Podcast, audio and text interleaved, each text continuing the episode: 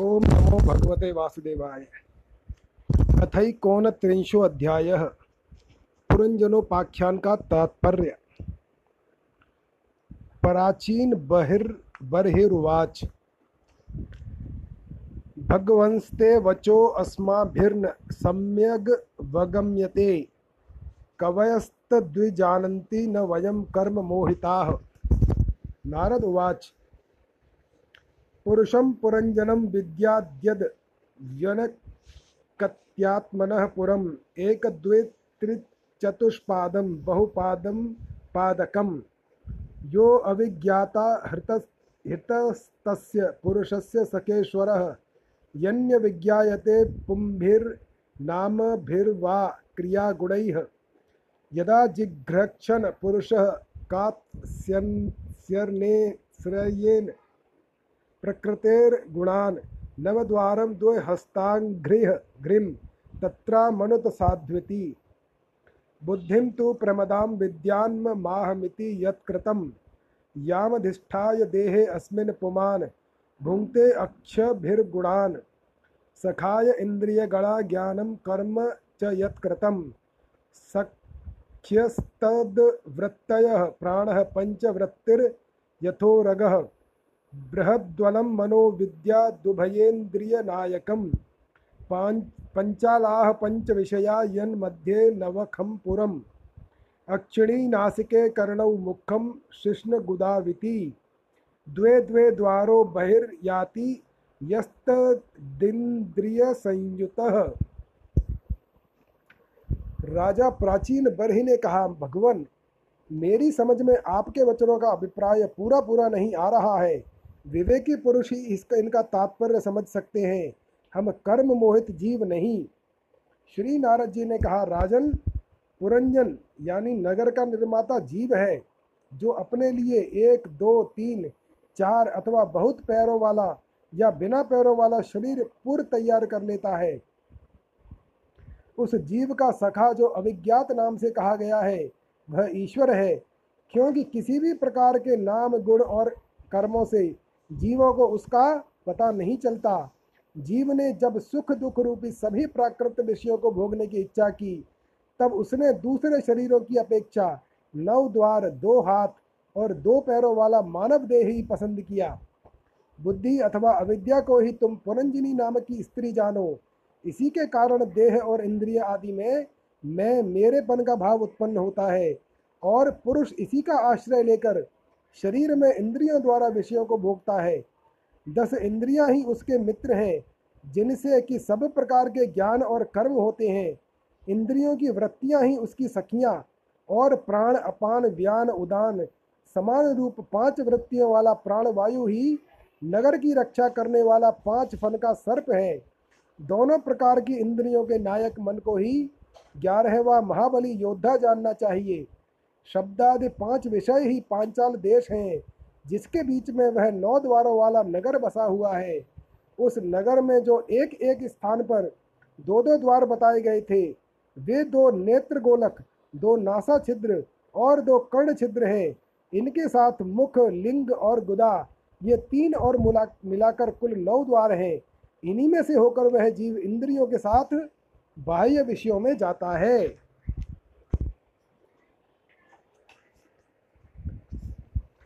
अक्षिणी नासिके आस्यमिति पंचपुरः कृताः।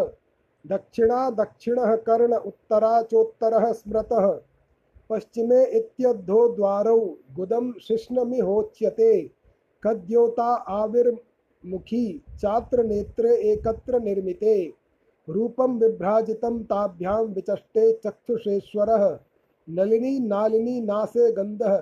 सौरभ उच्यते। घ्राणो अवधूतो मुख्यास्यम विपणो वाग्रस विद्रसः, आपणो व्यवहारो अत्र चित्रमंधो बहुदनम पितृहूर्दक्षिणः कर्ण उत्तरो देवहूह स्मृत, प्रवत्तं च निवृत्तं च शास्त्रं पंचाल संगीतम पितृयानं देवयानं श्रोता श्रुतधराद् व्रजेत आसुरी मेढ मेढम मर्ग वाग्द्वार्यवायो ग्रामीणां रतिः। उपस्थो दुर्मदः प्रोक्तो निर्रतिर्गुद उच्यते। वैशसं नरकं पायुर्लुब्ध को अंधौ। तु मे शृणु। हस्तपादौ पुमांस्ताभ्यां युक्तो याति करोति च। अंतःपुरं च हृदयं उच्यते। तत्र मोहं प्रसादं वा हर्षं प्राप्नोति तद्गुणैः। इसमें दो नेत्र गोलक, दो नासा छिद्र और एक मुख। ये पाँच पूर्व के द्वार हैं। दाहिने कान को दक्षिण का और बाएँ कान को उत्तर का द्वार समझना चाहिए। गुदा और लिंग ये नीचे के दो छिद्र पश्चिम के द्वार हैं।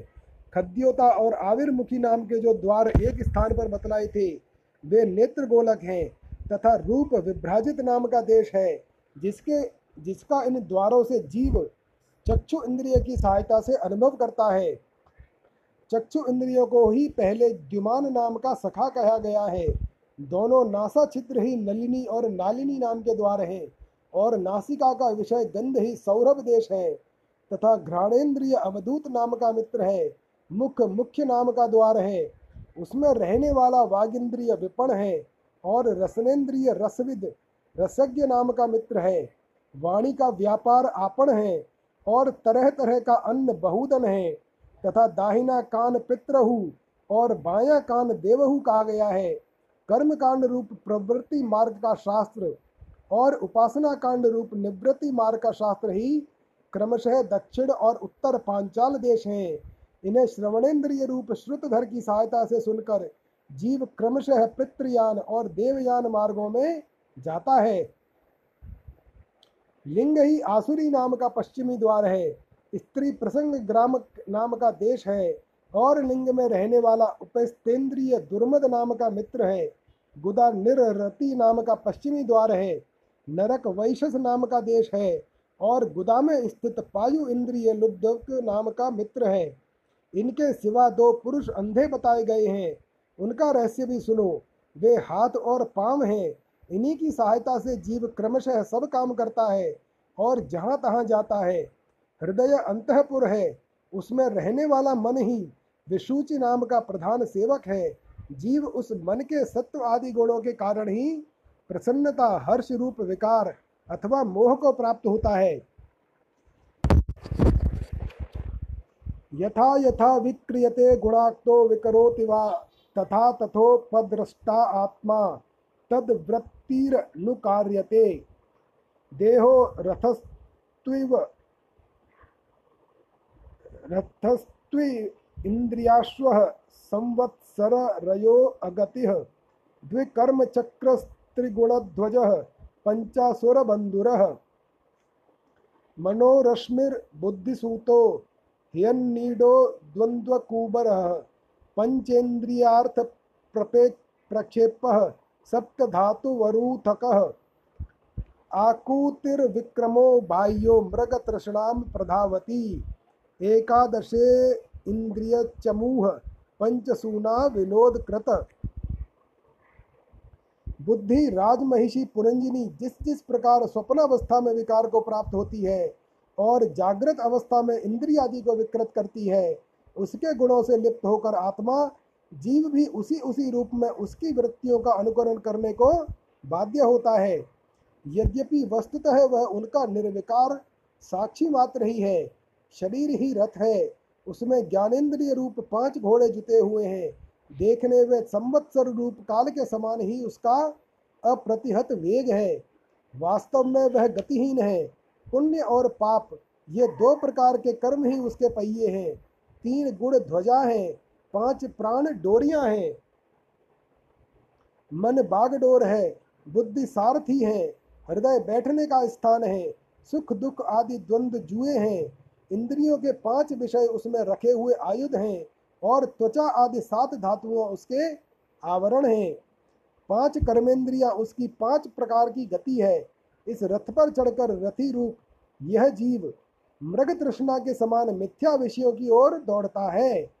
ग्यारह इंद्रियाँ उसकी सेना है और पाँच ज्ञान इंद्रियों के द्वारा उन उन इंद्रियों के विषयों को अन्यायपूर्वक ग्रहण करना ही उसका शिकार खेलना है।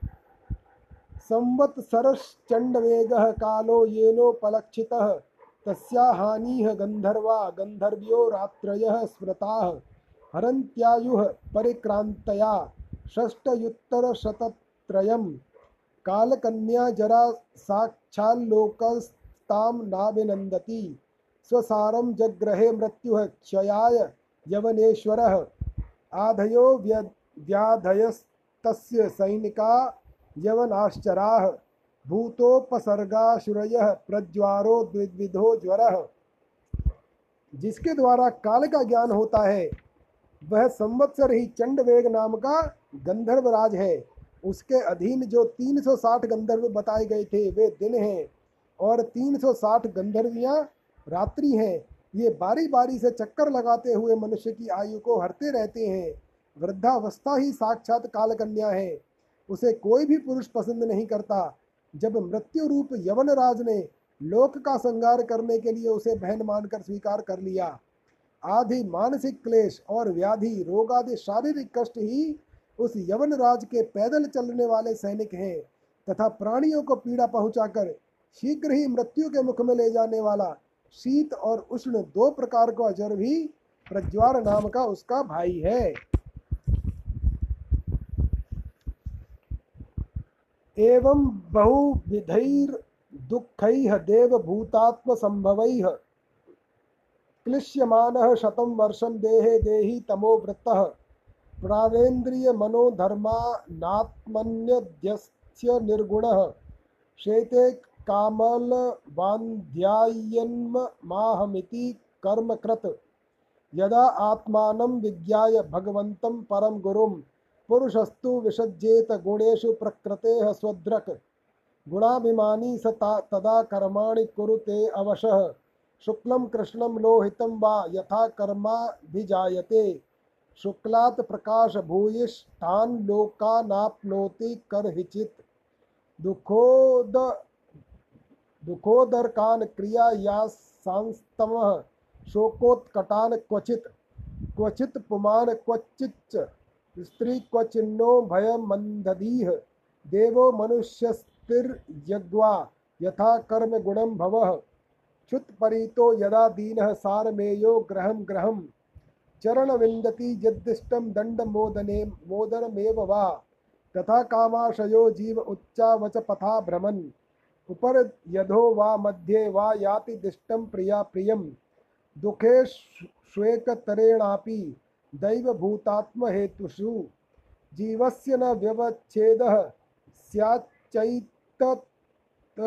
प्रतिक्रिया। इस प्रकार यह देहाभिमानी जीव अज्ञान से आच्छादित होकर अनेक प्रकार के आदि भौतिक, आध्यात्मिक और आदि दैविक कष्ट भोगता हुआ सौ वर्ष तक मनुष्य शरीर में पड़ा रहता है।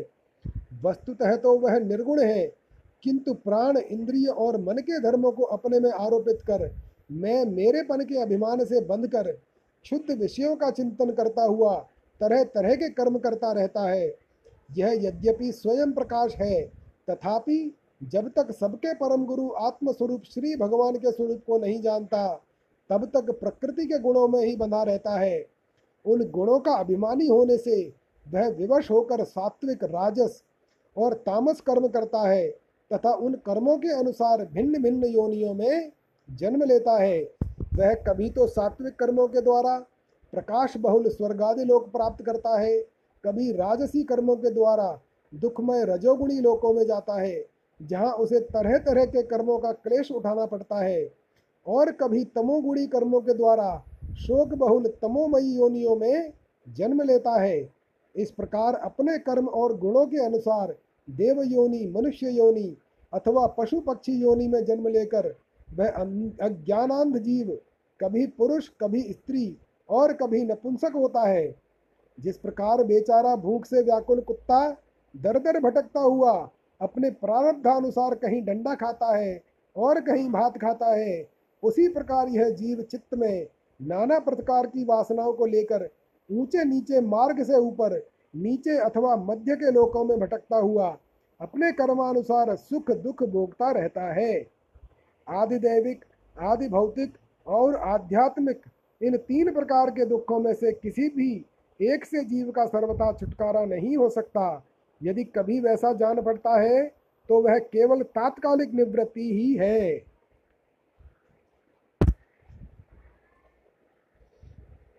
यथा ही पुरुषो भारम शिरसा गुरु मुद्वहन तम स्कंधेन आधत्ते तथा सर्वा प्रतिक्रियाः, नैकान्ततः प्रतीकारः कर्मणां कर्म केवलम, द्वयं ह्य विद्योपसृतं स्वप्ने स्वप्न इवा इवानघ। अर्थे ह्य विद्यमाने अपि संसृतिर्न निवर्तते। मनसा लिंग रूपेण स्वप्ने विचरतो यथा। वह ऐसी ही है, जैसे कोई सिर पर भारी बोझा डोकर ले जाने वाला पुरुष उसे कंधे पर रख ले। इसी तरह सभी प्रतिक्रिया, दुख, निवृत्ति जाननी चाहिए। यदि किसी उपाय से मनुष्य एक प्रकार के दुख से छुट्टी पाता है तो दूसरा दुख आकर उसके सिर पर सवार हो जाता है। शुद्ध हृदय नरेंद्र, जिस प्रकार स्वप्न में होने वाला स्वप्नांतर, उस स्वप्न से सर्वथा छूटने का उपाय नहीं है, उसी प्रकार कर्म फल भोग से सर्वथा छूटने का उपाय केवल कर्म नहीं हो सकता, क्योंकि कर्म और कर्म फल भोग दोनों ही अविद्या युक्त होते हैं।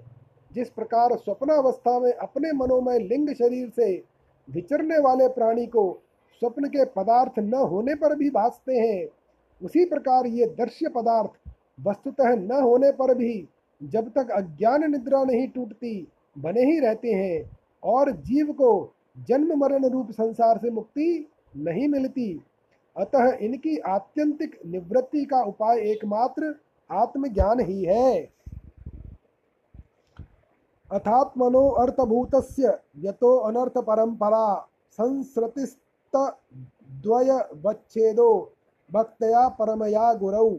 वासुदेवे भगवती भक्ति योग समाहितः। सद्रीचीनेन वैराग्यम ज्ञानम च जनयिष्यति। सो अचिरादेव राजर्षे स्यादच्युत कथाश्रय शृण्वतः श्रद्धानस्य नित्यदा स्याद धीयतः। यत्र भागवता राजन साधवो विशदाशयाः भगवत गुणानुकथन श्रवण व्यग्रचेतसः। तस्म तस्मिन्न महन्मुखरिता, मधुभिच्चरित पीयूष शेष सरितः परितः स्रवन्ती। ताये पिबंत्य वित्रशो नृप गाढ़ कर्णैरस्तान्न स्पर्शन्त्य यश नत नत्रड भय शोक मोहाह राजन, जिस अविद्या के कारण परमार्थ स्वरूप आत्मा को यह जन्म मरण रूप अनर्थ परंपरा प्राप्त हुई है उसकी निवृत्ति गुरु स्वरूप श्री हरि में सुदृढ़ भक्ति होने पर हो सकती है। भगवान वासुदेव में एकाग्रता पूर्वक सम्यक प्रकार से किया हुआ भक्तिभाव, ज्ञान और वैराग्य का आविर्भाव कर देता है। राजर्षे, यह भक्तिभाव भगवान की कथाओं के आश्रित रहता है। इसलिए जो श्रद्धा पूर्वक उन्हें प्रतिदिन सुनता या पढ़ता है, उसे बहुत शीघ्र इसकी प्राप्ति हो जाती है। राजन जहाँ भगवत गुणों को कहने और सुनने में तत्पर विशुद्ध चित्त भक्तजन रहते हैं, उस साधु समाज में सब और महापुरुषों के मुख से निकले हुए श्री मधुसूदन भगवान के चरित्र रूप शुद्ध अमृत की अनेकों नदियाँ बहती रहती हैं, जो लोग अतृप्त चित्त से श्रवण में तत्पर अपने कर्ण कुहरों द्वारा उस अमृत का छक कर पान करते हैं। उन्हें भूख, प्यास, भय, शोक और मोह आदि कुछ भी बाधा नहीं पहुँचा सकते।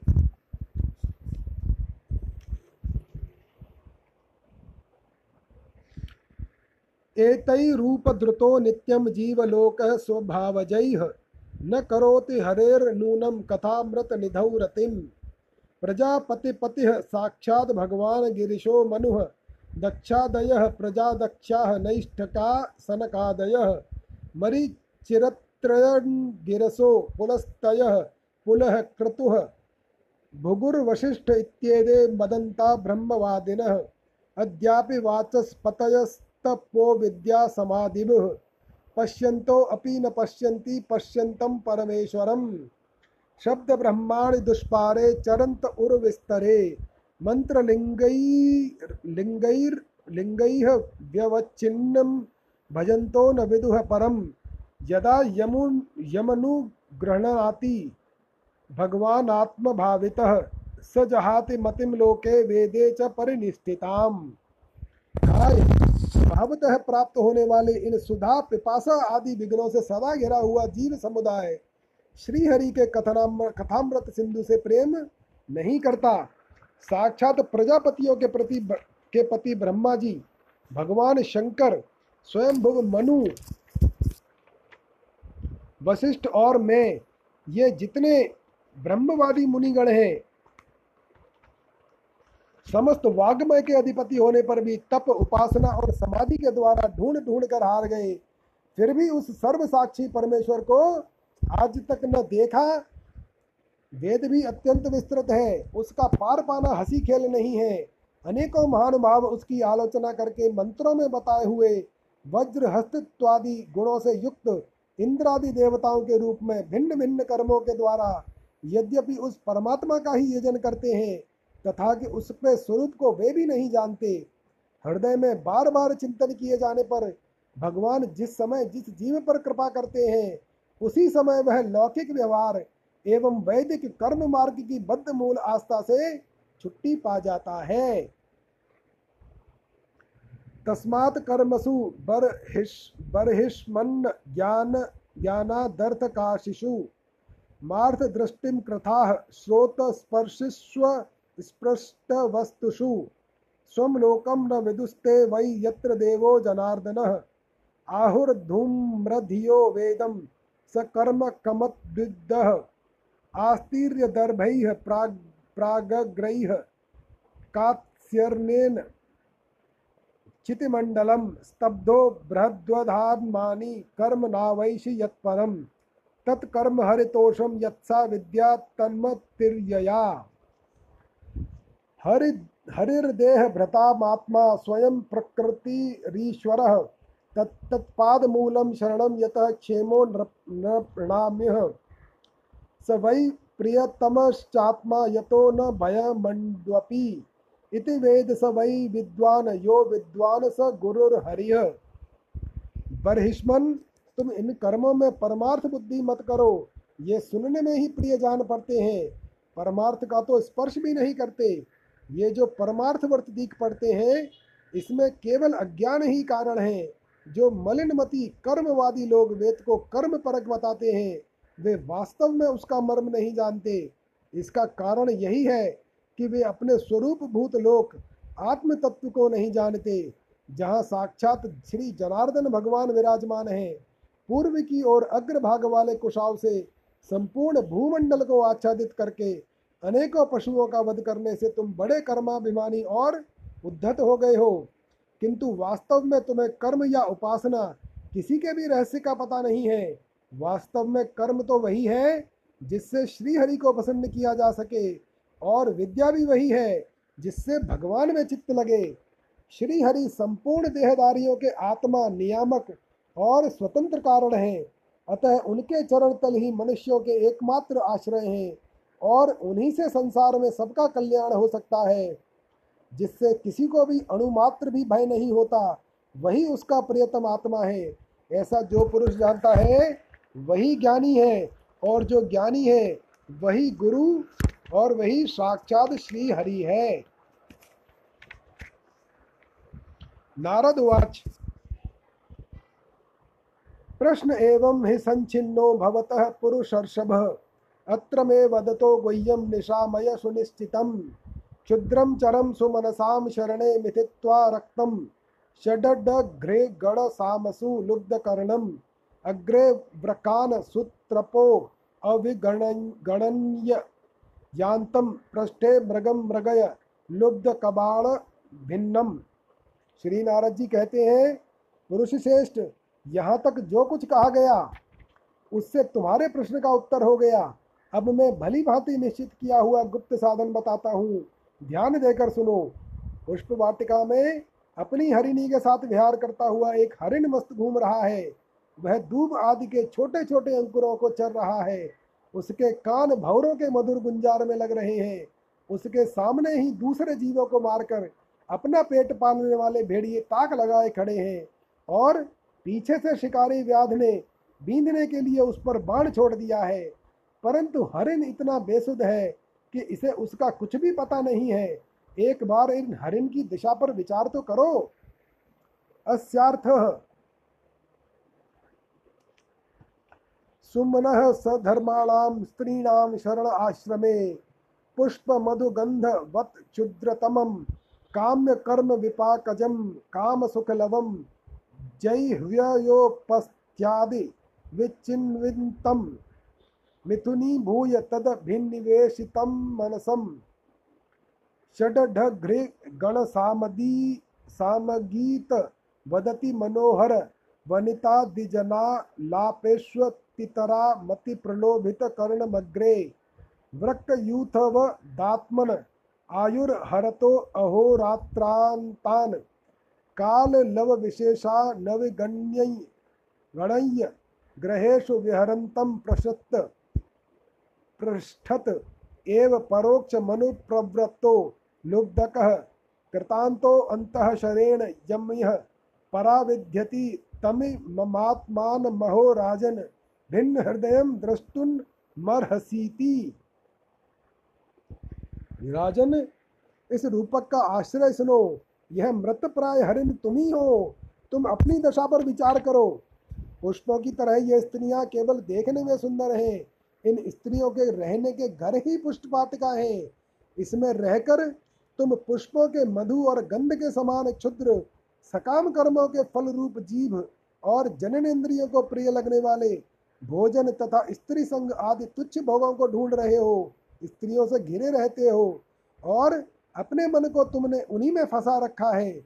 स्त्री पुत्रों का मधुर भाषण ही भवरों का मधुर गुंजार है। तुम्हारे कान उसी में अत्यंत आसक्त हो रहे हैं। सामने ही भेड़ियों का झुंड के समान काल के अंश दिन और रात तुम्हारी आयु को हर रहे हैं। परंतु तुम उसकी कुछ भी परवाह न कर, गृहस्थी के सुख में मस्त हो रहे हो। तुम्हारे पीछे गुपचुप लगा हुआ शिकारी काल अपने छिपे हुए बाण से तुम्हारे हृदय को दूर से ही भींद भींद डालना चाहता है। स त्वं विचक्ष्य मृगचेष्टितम् आत्मनो अन्तश्चित्तं नियच्छ हृदि कर्णधुनीं च चित्ते जय्याङ्गनाश्रम मसत्तमयूथगाथं प्रीणीह हंसशरणं विरम क्रमेण। राजोवाच, श्रुतं मनि मन्वीक्षितं ब्रह्मन् भगवान् यद्भाषत। नैतज्जानन्त्युपाध्यायाः किं न ब्रूयुर्विदुर्यदि? संशयोऽत्र तु मे विप्र सञ्छिन्नस्तत्क्रतो महान्। ऋषयो अपि हि मुह्यन्ति यत्र नेन्द्रियवृत्तयः। कर्माण्यारभते येन पुमानिह विहायतम्। अमूत्रान्येन देहेन जुष्टानि स यदश्नुते। इति वेदविदां वादः श्रूयते तत्र तत्र। कर्म यत क्रियते प्रोक्तम परोक्षम न प्रकाशते। इस प्रकार अपने को मग की स्थिति में देखकर तुम अपने चित्त को हृदय के भीतर निरुद्ध करो और नदी की भांति प्रवाहित होने वाली श्रवण इंद्र की बाह्य वृत्ति में बाह्य वृत्ति को चित्त में स्थापित करो, यानी अंतर्मुखी करो। जहाँ कामी पुरुषों की चर्चा होती रहती है, उस गृहस्थ आश्रम को छोड़कर परम हंसों के आश्रय श्री हरि को प्रसन्न करो। और क्रमशः सभी विषयों से विरत हो जाओ। राजा प्राचीन बरहे ने कहा, भगवान, आपने कृपा करके मुझे जो उपदेश दिया, उसे मैंने सुना और उस पर विशेष रूप से विचार भी किया। मुझे कर्म का उपदेश देने वाले इन आचार्यों को निश्चय ही इसका ज्ञान नहीं है। यदि ये इस विषय को जानते हो तो मुझे इसका उपदेश क्यों न करते? विप्रवर, मेरे उपाध्यायों ने आत्म तत्व के विषय में मेरे हृदय में जो महान संशय खड़ा कर दिया था, उसे आपने पूरी तरह काट दिया। इस विषय में इंद्रियों की गति न होने के कारण मंत्र दृष्टा दृश्यों को भी मोह हो जाता है। वेदवादियों का कथन जगह जगह सुना जाता है कि पुरुष इस लोक में जिसके द्वारा कर्म करता है, उस स्थूल शरीर को यहीं छोड़कर परलोक में कर्मों से ही बने हुए दूसरे देह से उनका फल भोगता है। किंतु ये बात कैसे हो सकती है? क्योंकि उन कर्मों का कर्ता स्थूल शरीर तो यहीं नष्ट हो जाता है। इसके सिवा जो जो कर्म यहाँ किए जाते हैं, वे तो दूसरे ही क्षण में अदृश्य हो जाते हैं। वे परलोक में फल देने के लिए किस प्रकार पुनः प्रकट हो सकते हैं? नारद वाच, ये नैवारभते कर्म तय नई वा नैवामुत्र तत्पुमान भुङ्गवते ह्याव्यवधानेन। लिङ्गेन मनसा स्वयं। शयान में ममुत्सृज्य स्वसन्तं पुरुषो यथा। कर्मात्मन्याहितं भुङ्क्ते। तादृशेनेतरेण वा। ममैते मनसा यद्दध सावहमिति ब्रुवन्। गृह्णीयात् यातत् पुमान्। राद्धं कर्म येन पुनर्भवः। यथानुमीयते चित्तमुभयै भयैरिन्द्रियै, इन्द्रियहितैः, एवं प्राग्देहजं कर्म लक्ष्यते चित्तवृत्तिभिः। नानुभूतं क्व चानेन देह देहेनादृष्टमाश्रितं कदाचिदुपलभ्येत यद्रूपं यद्रगात्मनि। तेनास्य तादृशं राज्यं लिङ् लिङ्गिनो देहसम्भवं श्रद्ध तत्स्वानुभूतो अर्थो न मनः स्पष्टमर्हति। श्री नारद जी ने कहा, राजन, स्थूल शरीर ही तो लिंग शरीर के अधीन है, अतः कर्मों का उत्तरदायित्व तो उसी पर है, जिस प्रकार मन प्रधान लिंग शरीर की सहायता से मनुष्य कर्म करता है, वह तो मरने के बाद भी उसके साथ रहता है। अतः वह परलोक में अपरोक्ष रूप से स्वयं उसी के द्वारा उनका फल भोगता है। स्वप्न अवस्था में मनुष्य इस जीवित शरीर का अभिमान तो छोड़ देता है, किंतु इसी के समान अथवा इससे भिन्न प्रकार के पशु पक्षी आदि शरीर से वे मन में संस्कार रूप से स्थित कर्मों का फल भोगता रहता है। इस मन के द्वारा जीव जिन स्त्री पुत्र आदि को ये मेरे हैं और देह आदि को ये मैं हूँ, ऐसा कहकर मानता है, उनके किए हुए पाप पुण्य आदि रूप कर्मों को भी यह अपने ऊपर ले लेता है। और उनके कारण इसे व्यर्थ ही फिर जन्म लेना पड़ता है। जिस प्रकार ज्ञानेन्द्रिय और कर्मेंद्रिय दोनों की चेष्टाओं से उनके प्रेरक चित्त का अनुमान किया जाता है, उसी प्रकार चित्त की भिन्न भिन्न प्रकार की वृत्तियों से पूर्व जन्म के कर्मों का भी अनुमान होता है। अतः कर्म अदृष्ट रूप से फल देने के लिए कालांतर में मौजूद रहते हैं। कभी कभी देखा जाता है कि जिस वस्तु का इस शरीर से कभी अनुभव नहीं किया जिसे न कभी देखा, न सुना हो, उसका स्वप्न में वह जैसी है, वैसा ही अनुभव हो जाता है। राजन, तुम निश्चय मानो कि लिंग देह के अभिमानी जीव को उसका अनुभव पूर्व जन्म में हो चुका है, क्योंकि जो वस्तु पहले अनुभव की हुई नहीं होती, उसकी मन में वासना भी नहीं हो सकती। मन एव मनुष्यस्य पूर्व रूपाणि शंसति भविष्यतश्च भद्रम ते तथैव न भविष्यतः। अदृष्टमश्रुतं चात्र क्वचिन् मनसि दृश्यते। यथा तथानुमन्तव्यं देशकालक्रियाश्रयम् सर्वे क्रमानुरोधेन मनसीन्द्रियगोचराः। आयान्ति वर्गशो यान्ति सर्वे समनसो जनाः। राजन, तुम्हारा कल्याण हो। मन ही मनुष्य के पूर्व रूपों को तथा भावी शरीर आदि को भी बता देता है। और जिनका भावी जन्म होने वाला नहीं होता, उन तत्व वेत्ताओं की विदेह मुक्ति का भी पता उसके मन से ही लग जाता है। कभी कभी स्वप्न में देश, काल और क्रिया संबंधी ऐसी बातें भी देखी जाती हैं, जो पहले कभी देखी या सुनी नहीं गई। जैसे पर्वत की चोटी पर समुद्र, दिन में तारे अथवा अपना सिर कटा दिखाई देना इत्यादि। इनके दिखने में निद्रा दोष को ही कारण मानना चाहिए। मन के सामने इंद्रियों से अनुभव होने योग्य पदार्थ ही भोग के रूप में बार बार आते हैं और भोग समाप्त होने पर चले जाते हैं। ऐसा कोई पदार्थ नहीं आता जिसका इंद्रियों से अनुभव ही न हो सके। इसका कारण यही है कि सब जीव मन सहित हैं।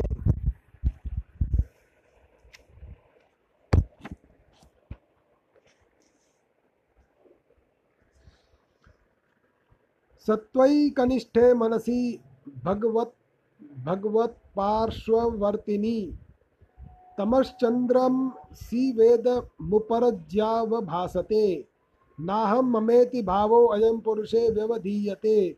यावद बुद्धि मनो अक्षार्थ गुण व्यूहो ह्यनादिमान सुप्ति मूर्छो पतापेशु प्राणायन विघाततः। नेहेते नेहते अहमिति ज्ञानम मृत्यु प्रज्वारयोरपि गर्भे बाल्ये अप्य पौषकल्यादेकादश विंधम तदा लिंगम न दृश्यते यूनः कुव्वाम चंद्रमसो यथा। अर्थे ह्य विद्यमाने अपि संसृतिर्न निर्वर्तते। ध्यायतो विषयानस्य स्वप्ने अनर्थागमो यथा। एवं पंचविधिं लिंगम त्रिवृत्त षोडश विस्तृतम एष चेतनया युक्तो जीव इत्यभिधीयते। अनेन पुरुषो देहानुपादत्ते विमंचति हर्षम लोकम भयम दुखम सुखम चाने न विंदती साधारणतया तो सब पदार्थों का क्रमशः ही भान होता है। किंतु यदि किसी समय भगवत चिंतन में लगा हुआ मन विशुद्ध सत्व में स्थित हो जाए तो उसमें भगवान का संसर्ग होने से एक साथ समस्त विश्व का भी भान हो सकता है। जैसे राहु दृष्टि का विषय न होने पर भी प्रकाशात्मक चंद्रमा के संसर्ग से दिखने लगता है। राजन, जब तक गुणों का परिणाम एवं बुद्धि, मन, इंद्रिय और शब्द आदि विषयों का संघात, यह अनादि लिंग देह बना हुआ है। तब तक जीव के अंदर स्थूल देह के प्रति मैं, मेरा इस भाव का अभाव नहीं हो सकता। सुसुप्ति मूर्छा, अत्यंत दुख तथा मृत्यु और तीव्र जोरादि के समय भी इंद्रियों की व्याकुलता के कारण मैं और मेरेपन की स्पष्ट प्रतीति नहीं होती। किंतु उस समय भी उनका अभिमान तो बना ही रहता है। जिस प्रकार अमावस्या की रात्रि में चंद्रमा रहते हुए भी दिखाई नहीं देता, उसी प्रकार युवावस्था में स्पष्ट प्रतीत होने वाला यह एकादश इंद्रिय विशिष्ट लिंग शरीर, गर्भावस्था और बाल्यकाल में रहते हुए भी इंद्रियों का पूर्ण विकास न होने के कारण प्रतीत नहीं होता। जिस प्रकार स्वप्न में किसी वस्तु का अस्तित्व न होने पर भी जागे बिना स्वप्न जनित अनर्थ की निवृत्ति नहीं होती, उसी प्रकार सांसारिक वस्तुएँ यद्यपि असत हैं तो भी अविद्यावश जीव उनका चिंतन करता रहता है, इसलिए उसका जन्म मरण रूप संसार से छुटकारा नहीं हो पाता। इस प्रकार पंच तन्मात्राओं से बना हुआ तथा सोलह तत्वों के रूप में विकसित यह त्रिगुणमय संघात ही लिंग शरीर है। यही चेतना शक्ति से युक्त होकर जीव कहा जाता है।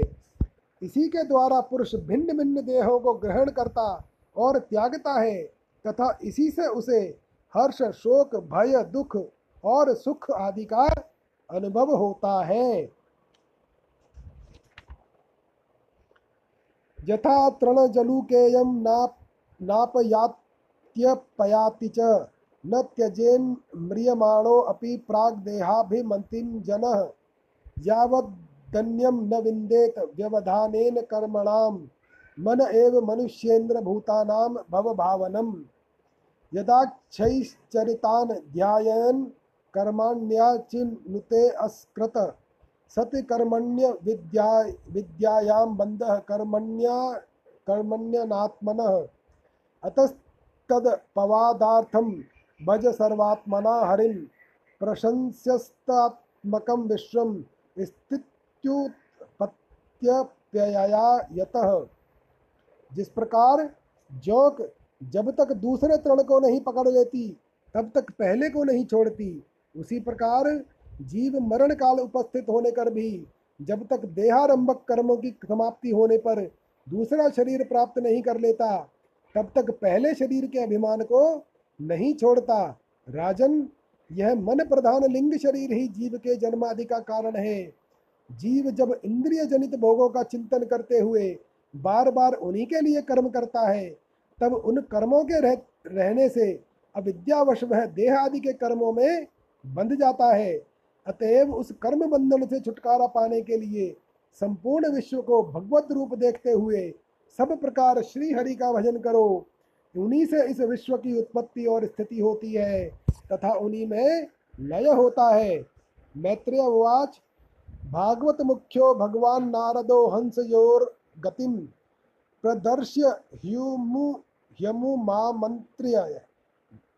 सिद्धलोकम ततो अगमत, प्राचीन बर्ही राजर्षि प्रजा सर्गाभिरक्षणे, आदिश्य पुत्र नगम तप्तसे कपिलाश्रमम तत्रैकाग्रमना वीरो गोविंद चरणाम्बुजम विमुक्त संगो अनुभजन भक्त्या तस्याम्यतामगात एतध्यात्म परो पारोक्ष्यम गीतम देवर्षिणानग यह श्रावयेद्यः शृणुयात्सलिंगेन विमुच्यते। एतन् मुकुंद मुकुन्दयशसा, भुवनं पुनानं देहर्षि वर्य मुखनिः श्रुतमात्मशौचं यः कीर्त्यमानं धिगच्छति पारमेष्ठ्यं नास्मिन् भवे भ्रमन्, भ्रमति मुक्त समस्तबन्धः। अध्यात्म पारोक्षमिदं मयाधिगतं गतमद्भुतम्, एवं स्त्रिया आश्रमः पुंसस् पुंसश्चिन्नो मुत्र, अमुत्र च संशयः। श्री मैत्रेय जी कहते हैं, विदुर जी, भक्त श्रेष्ठ श्री नारद जी ने राजा प्राचीन बरह को जीव और ईश्वर के स्वरूप का दिग्दर्शन कराया। फिर वे उनसे विदा लेकर सिद्ध लोक को चले गए। तब राजर्षि प्राचीन बरही भी प्रजा पालन का भार अपने पुत्रों को सौंपकर तपस्या करने के लिए कपिलाश्रम को चले गए। वहाँ उन वीरवर ने समस्त विषयों की आसक्ति छोड़ एकाग्र मन से भक्तिपूर्वक श्रीहरि के चरण कमलों का चिंतन करते हुए सारूप्य पद प्राप्त किया। निष्पाप विदुर जी, देवर्षि नारद के परोक्ष रूप से कहे हुए इस आत्मज्ञान को जो पुरुष सुनेगा या सुनाएगा, वह शीघ्र ही लिंग देह के बंधन से छूट जाएगा। देवर्षि नारद के मुख से निकला हुआ यह आत्मज्ञान भगवान मुकुंद के यश से संबंध होने के कारण त्रिलोकी को पवित्र करने वाला, अंतकरण का शोधक तथा परमात्म पद को प्रकाशित करने वाला है। जो पुरुष इसकी कथा सुनेगा, वह समस्त बंधनों से मुक्त हो जाएगा और फिर उसे इस संसार चक्र में नहीं भटकना पड़ेगा। विदुर जी, गृहस्थाश्रमी पुरंजन के रूपक से परोक्ष रूप में कहा हुआ यह अद्भुत आत्मज्ञान मैंने गुरु जी की कृपा से प्राप्त किया था। इसका तात्पर्य समझ लेने से बुद्ध युक्त जीव का देहाभिमान निवृत्त हो जाता है तथा उसका परलोक में जीव किस प्रकार कर्मों का फल भोगता है, यह संशय भी मिट जाता है। इति श्रीमद्भागवते महापुराणे पारमहंस्याम पारमहंस्यां संहितायां चतुर्थस्कन्धे विदुरमैत्रेय संवादे। प्राचीन बर्हि बर्हि नारद संवादो नामैकोन त्रिंशो अध्याय ओम नमो भगवते वाहुस्य देवाय